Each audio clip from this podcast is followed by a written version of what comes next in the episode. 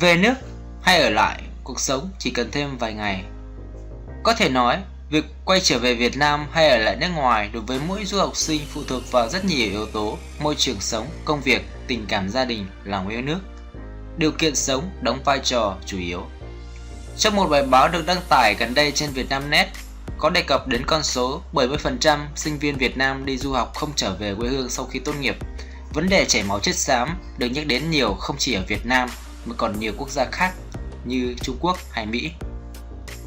Tốt nghiệp ngành thiết kế qua kiến trúc trường đại học Greenwich ở thành phố Melbourne, Úc và trải qua gần 3 năm làm việc tại công ty Ross Wright Associates, Lê Minh cho biết theo tôi thì điều kiện sống chứ không phải điều kiện công việc đóng vai trò chủ yếu trong quyết định ở lại hay trở về quê hương của du học sinh Việt Nam. Có câu đất lành chim đậu, muốn làm việc tốt thì con người cần phải sống tốt trước đã. Tất cả những gì chúng ta đang làm đều phục vụ cho hai mục tiêu chính, tồn tại và tái sản xuất. Với một người vừa tốt nghiệp, bất kể người đó là ai thì anh ta thường đặt ra câu hỏi Tôi muốn đến nơi nào để có một cuộc sống mà mình mong muốn, chứ không phải là tôi muốn đi đâu để tìm kiếm một cơ hội công việc Họ quyết định không chỉ vì bản thân mà còn vì gia đình của họ.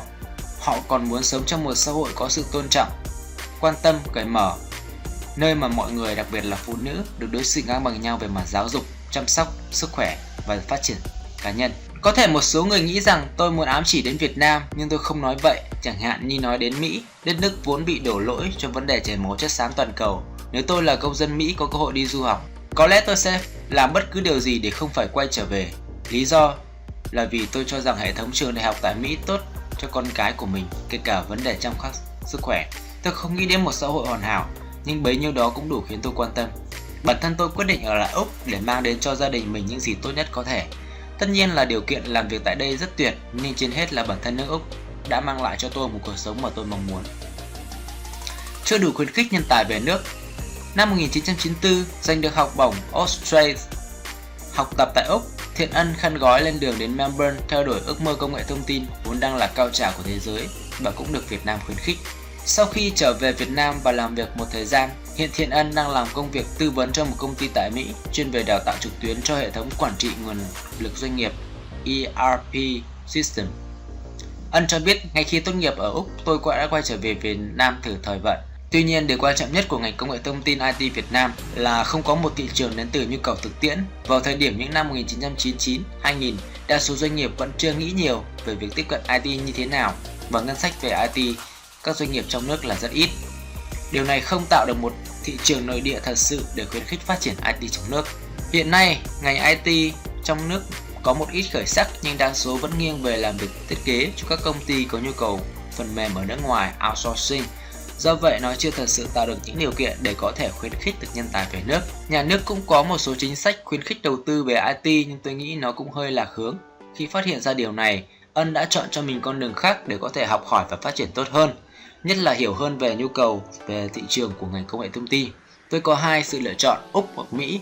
Rõ ràng nếu để học hỏi thì tôi chọn Mỹ vì ít nhất nó cũng hơn Việt Nam hoặc thế giới một khoảng cách thời gian xa khá xa. Có quá nhiều vấn đề khiến tôi phải cân nhắc nếu quyết định về Việt Nam sinh sống và làm việc. Thật ra tôi cũng có ý định đó nhưng sau nhiều lần về Việt Nam thì phải cân nhắc lại. Môi trường, công việc, nhu cầu sinh sống, vân vân khiếm khuyết khiến người ta khi sống ở nước ngoài lâu dài rồi thì người ta lại ngại đối diện với những vấn đề như vậy. Cuộc sống chỉ cần thêm vài ngày. Thành Vinh không phải là gương mặt xa lạ với những ai vốn yêu thích chương trình này cũng như đã từng theo dõi bộ phim truyền hình phía trước là bầu trời của đạo diễn Đỗ Thanh Hải. Sau cuộc thi, Năm 2002, Vinh lấy được học bổng và bắt đầu sang Úc du học ngành kỹ sư hóa học Chemical Engineering tại Đại học New South Wales tại Sydney. Kết thúc chương trình cử nhân, Vinh tiếp tục học chương trình tiến sĩ về hóa hữu cơ Organic Chemistry tại Đại học Quốc gia Úc ANU. 7 năm học tập tại Úc và chỉ có khoảng 7 tháng nữa là kết thúc chương trình tiến sĩ, Vinh tâm sự. Sau khi học xong, tôi sẽ tiếp tục đi nhiều nơi trên thế giới để nghiên cứu, làm việc và học hỏi. Dự định trong tương lai của tôi là trở về Việt Nam sau 5 đến 7 năm nếu tôi có điều kiện để cống hiến cho công việc nghiên cứu không quá thua kém những việc tôi có thể làm ở môi trường nước ngoài. Phản ứng trước con số 70% du học sinh Việt Nam không trở về nước sau khi tốt nghiệp, Vinh cho biết 70% một con số không nhiều và cũng không ít. Nếu 30% quay trở về và làm đất nước phát triển rực rỡ thì thế đã là quá đủ. 70% nữa quay trở về chỉ là môi trường thêm chật trội.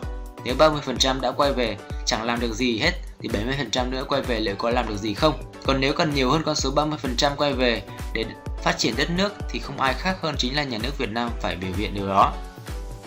Có thể nói, việc quay về Việt Nam hay ở lại nước ngoài đối với du học sinh phụ thuộc vào rất nhiều yếu tố, môi trường sống, công việc, tình cảm gia đình, lòng yêu nước.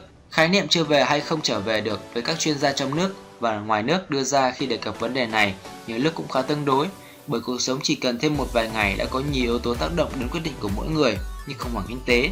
Người hướng dẫn khoa học Supervisor tự dưng mời ở lại làm tiếp chương trình. Sau tiến sĩ, một thí nghiệm thành công mở ra một lĩnh vực mới cho chuyên ngành mình đang nghiên cứu hay những lý do đời thường hơn như bố mẹ ở nhà ốm, vợ báo em có bầu rồi, vân vân. Mình hóm hỉnh. Nhiều trẻ gốc Việt ở Mỹ áp lực sau cái chết của cậu bé 15 tuổi. Trẻ người Mỹ gốc Việt thường bị nhiều áp lực về học hành hơn so với trẻ người Mỹ bản địa. Bố mẹ các em đa phần phải lao động hơn 40 tiếng trên tuần, thời gian dành cho con cái không nhiều, trong khi tham vọng đặt vào con lại quá lớn. Báo người Việt ở cộng đồng hải ngoại đã viết về vụ tự tử của cậu bé 15 tuổi, người Mỹ gốc Việt, đang gây chấn động dư luận, cảnh tỉnh nhiều phụ huynh. Cô bé Karen, 15 tuổi, được phát hiện đã treo cổ tự tử tại nhà riêng. Vụ việc có lẽ sẽ khó có câu trả lời ngọn ngành nếu như không có ba bức thư mà em để lại. Sinh ra và lớn lên trong gia đình có hai chị em. Mindy, chị gái của Kyle, đang là sinh viên đại học Woodbury.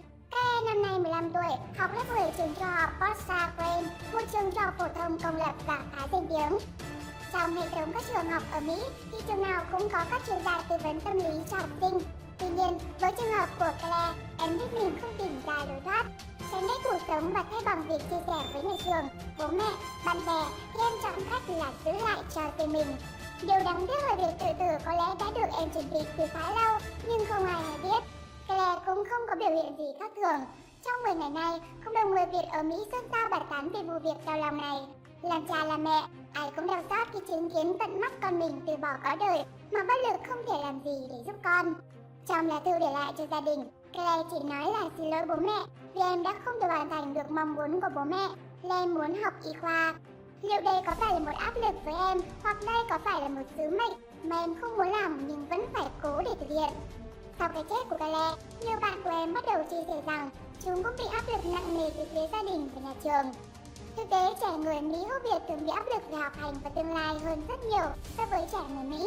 Bố mẹ các em phần đông là những người lao động hơn 40 tiếng trên tuần. Thời gian dành cho con cái không nhiều, trong khi tham vọng đặt ở con thì quá lớn. Vì bố mẹ thường xuyên không cùng con tham gia các hoạt động ngoại khóa hay các hoạt động thể thao ở trường là rất phổ biến. Rồi ngôn ngữ cũng là một rào cản khá lớn. Có thể khẳng định, tất cả các em dù sinh ra ở Mỹ nhưng đều hiểu bố mẹ và mọi người nói gì bằng tiếng Việt. Tuy nhiên, khi cần phải trả lời thì các em đều đáp bằng tiếng Anh. Có thể nói rất ít ông bố bà mẹ cảm thấy mình cần phải có trách nhiệm nhắc nhở con trong chuyện này. Trong khi đó, ở lứa tuổi 14-15 trở lên, các em gần như không muốn tâm sự với bố mẹ nữa. Vì nếu nói bằng tiếng Anh thì bố mẹ không hiểu hết, nói tiếng Việt thì không đủ khả năng diễn đạt. Tội phạm gốc Việt thống trị thủ phủ ma túy châu Âu Chính quyền Cộng hòa Séc hay được gọi là thủ phủ ma túy châu Âu ước tính các băng nhóm tội phạm có tổ chức gốc Việt sản xuất 60% lượng ma túy tại đây. Con pizza của gia đình bà Nguyễn Thị Kim Thu nằm ở ngoại ô phía nam Paraguay. Bà đang gặp người trên một bàn đá lớn, chuẩn bị nhà bột cho giờ bán hàng cao điểm buổi tối. Theo biết ASEAN Review, nhà hàng của bà Thu ban đầu mở ra nhằm phục vụ những người bản địa. Những người mất 45 phút xe buýt từ trung tâm thủ đô tới khu người Việt Little Hà Nội. Tuy nhiên, khách hàng bây giờ của bà phần lớn là người Việt. Khi mới chuyển tới Séc cách đây 15 năm, bà Thu và gia đình rất hạnh phúc, mặc dù có hơi lạc lõng giữa xứ người. Tuy nhiên, những năm gần đây, cuộc sống của cộng đồng nhập cư người Việt khó khăn hơn vì sự gia tăng các tổ chức tội phạm sản xuất ma túy bất hợp pháp quốc Việt tại Séc, đây được mệnh danh là thủ phủ ma túy của châu Âu. Mỗi lần đi siêu thị mua sắm, tôi thấy người bản địa khó chịu khi chúng tôi chọn mua gì đó. Bà Thu nói, họ không nói không rằng với chúng tôi. Trần Thế Tuấn 16 tuổi, con trai của bà Thu, đang học cấp 3. Tuấn cho biết tôi là mục tiêu trêu chọc trong trường. Thỉnh thoảng bọn ở trường lại đùa cợt nói với cháu cũng như câu Này có cỏ không? Tuấn nói Nhà hàng của bà Thu nằm trong một khu vực trước đây là làng mổ tại một khu công nghiệp cũ. Giờ có tên là chợ Sapa. Đây là một trong những chợ châu Á lớn nhất châu Âu Rộng hơn 250.000 m2 Với số lượng lớn người Việt thời bắt đầu định cư ở Cộng hòa Séc cuối những năm 1989 Hiện, số người Việt ở đây khoảng 57.000 Là cộng đồng Việt kiều lớn thứ ba châu Âu. Các bản xứ có ý kiến rằng cộng đồng người Việt có mối liên hệ chặt chẽ với các băng nhóm tội phạm quốc Việt. Mặc dù thực tế, nhưng người Việt kiều đang kinh doanh hợp pháp. Theo Trung tâm Giám sát Ma túy và Nghiên cứu nghiện hút châu Âu, EMCDDA, một cơ quan liên minh châu Âu EU có trụ sở tại Lisbon, là nơi cung cấp và lớn ma túy đá cho châu Âu. Theo số liệu mới nhất của cơ quan phòng chống ma túy quốc gia Séc NDS, số lượng nhà sản xuất ma túy đá ở Séc năm 2015 là 263 với sản lượng 107.363 kg, tăng gần 30 lần so với 3.000.